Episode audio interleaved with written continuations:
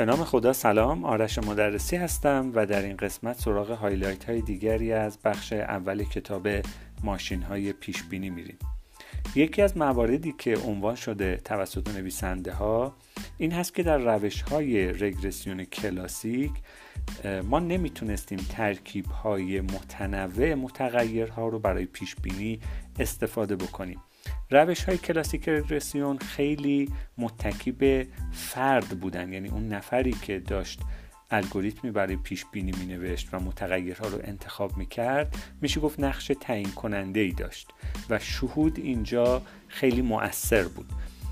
فرض کنید از بین متغیرهای مختلف من به عنوان یک پیش بینی کننده به نظرم می‌رسه که مثلا تعدادی از متغیرها می‌تونن همبستگی بیشتری داشته باشن. بنابراین برای یک پیش بینی خوب اون دسته از متغیرها رو انتخاب می‌کنم و ترکیب و تغییر اونها رو با یکدیگر اندازه می‌گیرم و محاسبه می‌کنم تا به یک پیش بینی برسم. ولی یک پیش بینی کننده دیگری میاد و بر اساس شهود تجربه و تخصص خودش دسته دیگری از متغیرها رو انتخاب می‌کنه. بنابراین فرد تصمیم گیرنده نقش تعیین کننده داشته که کدام متغیرها, انتخاب بشن و بر اساس اونها پیش بینی اتفاق بیفته. این در حالیه که روش های جدیدتر که بر پایه هوش مصنوعی و یادگیری ماشین هستند خیلی کم نیاز به شهود دارن چرا؟ چون می‌تونن ترکیب های متفاوت متنوع و مختلفی از متغیرها رو در زمان کوتاهی بررسی بکنن و میزان همبستگی اونها رو به دست بیارن و در نتیجه خودشون به یک سری متغیرهای مؤثرتری برسند. و دخالت و نقش فرد در این وسط خیلی کم شده در این رابطه خیلی کمتر شده. و یک مثالی که آوردن از صنعت ارتباطات و اپراتورهای تلفن همراه میگن خب این اخیرا توسط پژوهشگرها توسط الگوریتم های یادگیری استخراج شده که مثلا افرادی که مبلغ بالای قبض تلفن دارند و دقایق مکالمه آنها بیشتر در ابتدای ماه هست کمتر احتمال رویگردانی دارند تا کسانی که دقایق مکالمه آنها بیشتر مربوط به آخر ماه هست. یعنی خب مثلا اگر ما متغیرهایی داشته باشیم به این صورت که یک متغیر مبلغ قبض تلفن رو نشون بده یک متغیر میزان ساعت مکالمه در روزهای مختلف ماه رو نشون بده ممکنه ما اول به این فکر بیفتیم که کسی که قبض تلفن بالایی داره احتمال زیادی داره که اپراتورش رو تغییر بده. در کنار اینها یک متغیر دیگری اضافه بکنید و اون پرداخت به موقع قبض باشه. یعنی یک نفر که مبلغ قبضش بالاست و اون رو به موقع پرداخت می‌کنه خب به طب میزان یا احتمال رویگردانیش خیلی کمتر است نسبت به کسی که قبض بالایی داره و قبض خودش رو به موقع پرداخت نمی‌کنه شاید. ولی اینجا میگه که نه ساعات مکالمه یا حتی روزهای هفته که مکالمه اتفاق میفته و روزهای ماه هم موثرن. مثلا اونهایی که در ابتدای ماه خیلی صحبت می‌کنن کمتر اتفاق افتاده که روی گردانی داشته باشن ولی اونهایی که در روزهای آخر ماه مثلا مکالمهشون زیاد بوده اونها بیشتر احتمال روی گردانی داشتن. خب اینها متغیرهاییه که شاید به صورت شهودی خیلی سخت بهشون برسیم ولی الگوریتم یادگیری ماشین خیلی راحت اینها رو می‌تونن بررسی کنن و با هم در نظر بگیرن. در ادامه به تکنولوژی deep learning یا یادگیری عمیق اشاره کردن که از روش feed forward یا پس انتشار در شبکه های عصبی استفاده می و تو این شبکه ها تو این سیستم اون سیستم یادگیرنده از راه مثال یاد می‌گیره و به جای اینکه ما یک سری الگوریتم های ایفدن یا اگر آنگاه تعریف بکنیم و مسئله رو اینطور عنوان بکنیم که ویژگی های مثلا یک تصویر گربه چی هست تا بتونیم تصویر رو تشخیص بدیم از الگوریتم ها و سیستم های مقایسه ای و تعمیم دادن استفاده می‌کنیم. اینکه این تصویری که می‌بینیم چقدر شبیه تصویر گربه ای هست که مطمئن هستیم گربه است و قبلا این رو دیدیم. اینجا یه مقدار خب مبانی دیگری هم مطرح هست. البته تو این کتاب فعلا تا اینجاش بهش اشاره نکرده. از جمله تفکر فازی الگوریتم های فازی که تقریبا میشه گفت موازی با همین داستان هوش مصنوعی مطرح شده و یه سری کاربردهایی داشته. میشه گفت از کانسپت و مفهوم اون استفاده شده برای طراحی شبکه های عصبی. و خب تکنولوژی های دیگری هم درش دخیل بوده. نمی‌خوایم زیاد وارد جزئیاتش بشیم اما اون مسئله معروف تفکر فازی اینجا می‌تونه به تشریح و توضیح این سیستم کمک بکنه. تو داستان فازی این مثال معروفی هست که میگن خب ما یک سیب درسته رو معتقدیم که این یه سیبه و این سیب رو یک نفر اگر گاز بزنه و یک تیکه از اون بکنه آیا باز هم سیب هست یا خیر؟ و در واقع اون بیننده و کسی که ازش سوال میشه به احتمال قوی هنوز هم این رو یک سیب می‌شناسه و عنوان می‌کنه. خب تا کجا این سیب ماهیتش رو حفظ می‌کنه؟ حتی اگر مثلا چند گاز بزنم و فقط در واقع یک تکه ناچیز یک تکه کوچک از سیب هم بمونه باز هم ما معتقدیم اون یک سیبه. چرا اینطوره؟ برای اینکه ذهن ما هم قابلیت تعمیم دادن داره و هم قابلیت کتگورایز کردن طبقه بندی داره و هم قابلیت مقایسه داره. اما فازی فکر می‌کنه و صفر و یک نه. بنابراین ما دنبال سیستم هایی هستیم که شبیه انسان فکر بکنه. در این شرایط حتی اگر یک تصویر ناواضح و یک تصویر اصطلاحا نویزدار به سیستم داده بشه مثلا کیفیت خیلی پایینی باشه یا یک تکه از تصویر پاک شده باشه اگر بر اساس یک همچین شبکه های عصبی برنامه ریزی شده باشه می‌تونه خودش قسمت ناقص رو تکمیل بکنه پیش بینی بکنه اصطلاحا. یا میشه گفت اون قسمت رو تعمین بده که این تصویر شبیه چه چیزی هست که قبلا من باهاش تجربه داشتم و می‌شناسم.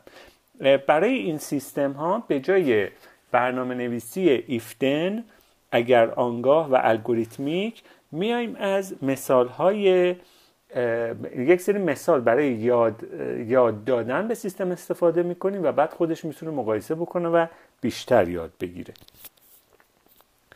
به این صورت که مثلا چند تا تصویر رو حالا بر حسب موضوع به سیستم میدیم و میگیم که مثلا این تصویر گربه است یا این تصویر سیبه.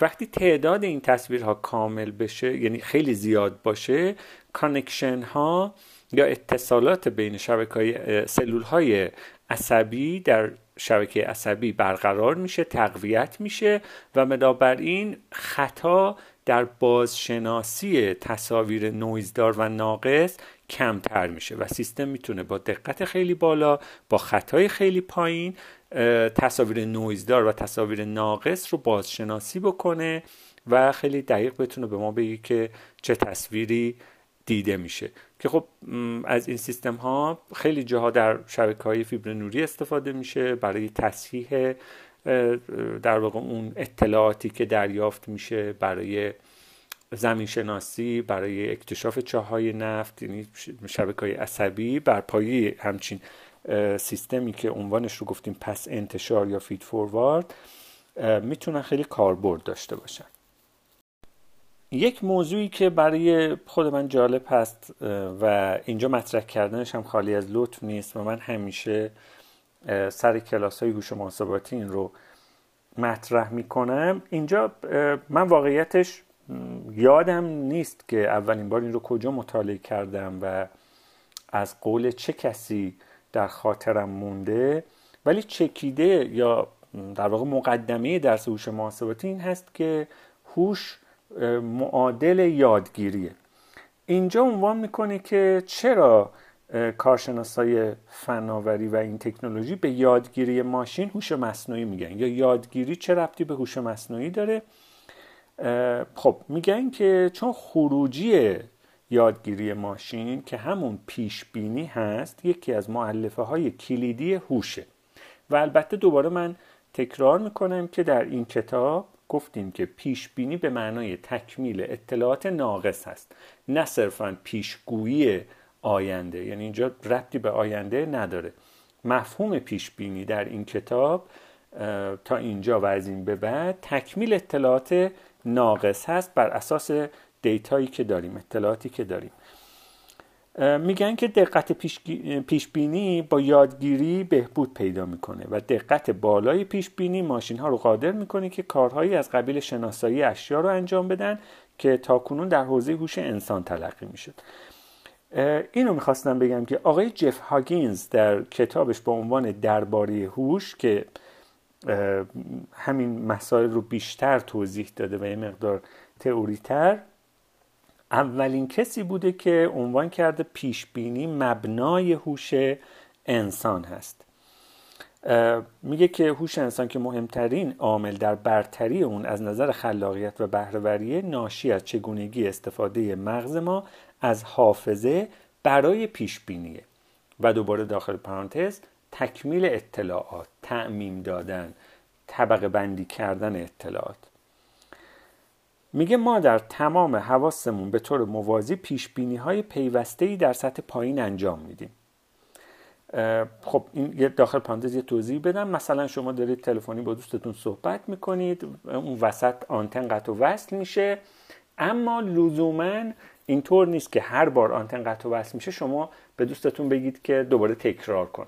شاید 50 60 درصد حتی شاید 78 درصد موارد شما اون جملات و کلمات ناقص رو می‌تونید تکمیل بکنید. بر اساس اونچه که در حافظه دارید. چون به زبانی داره صحبت می‌کنه که شما باهاش آشنا هستید با الف باش با گرامرش با وکابولری و لغاتش واژه‌هاش آشنا هستید. بنابراین می‌تونید تکمیل بکنید. حتی وقتی با یکی از دوستاتون یعنی با اشخاص متفاوتی که دارید صحبت می‌کنید ممکنه بر اساس شناختی که از تکیه کلام های اونها دارید مغزتون خودش با توجه به مخاطب داره اون کلمات رو تکمیل می‌کنه.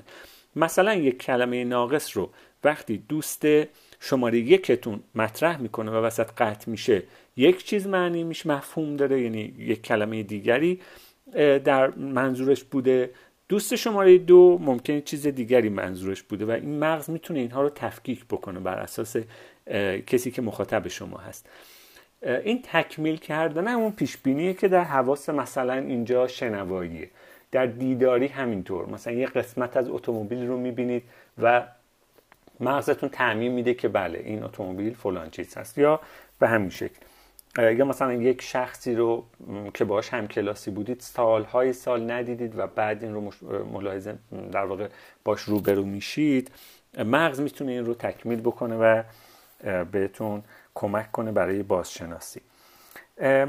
حالا نقل قول از کتاب آقای جف هاگینز آوردن به این صورت که ارز کردم میگم ولی تمام مطلب این نیست.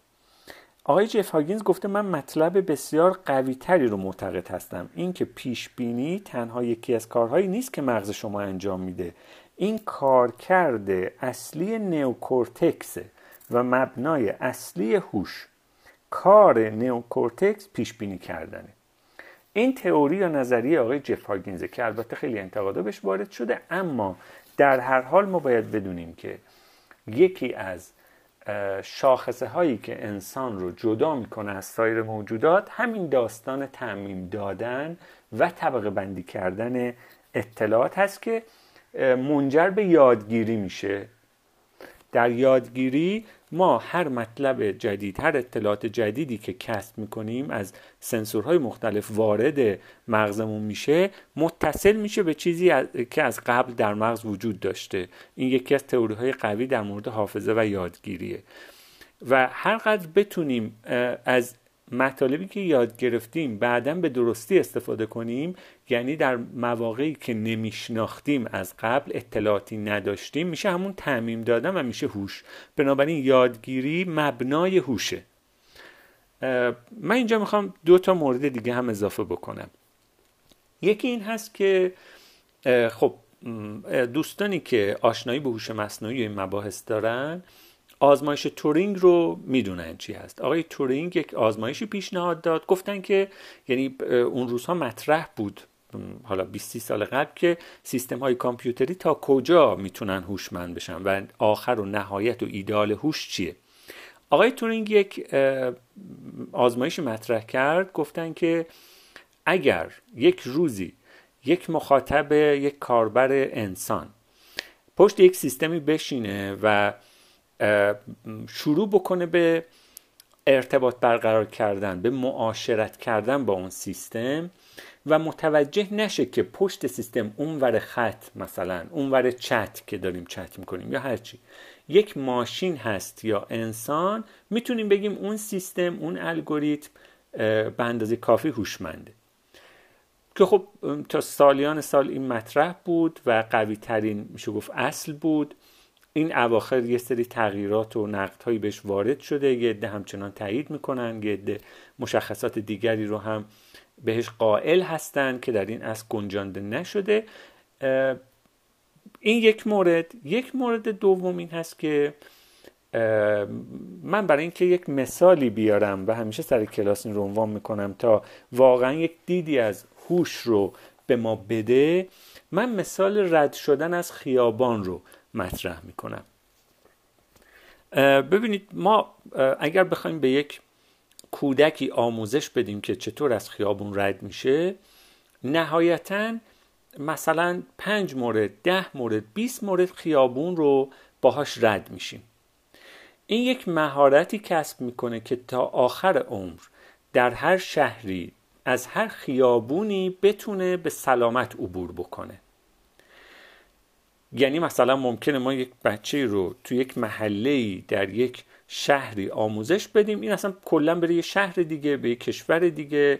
از یک سری خیابونهای دیگری و خیابونهای تازه‌ای در موقع موقعیت های تازه‌ای بخواد از خیابون رد بشه. اصلا از خیابون رد شدن هر دفعه یک تجربه جدیده. چون هر دفعه شرایط جدیدی حاکمه بر اون سیستم. یعنی اونجا یک محیط یک سیستم کاملا پویاست دیگه. اتومبیل ها تعدادشون سرعتشون فاصلهشون از هم یعنی اون تناوب و نرخی که اتومبیل ها عبور می‌کنن هر لحظه در خیابون ها تغییر می‌کنه. حتی یک خیابون ثابت در ساعات مختلف و روزهای مختلف شرایط متفاوتی داره. اما مغز با اون چه که یاد می‌گیره می‌تونه این مهارت رو همیشه ازش بهره ببره. و این میشه همون تعمیم دادن و تکمیل کردن که یک در واقع خصیصه و شاخصه مهم و تعیین کننده و حیاتی در هوش هست.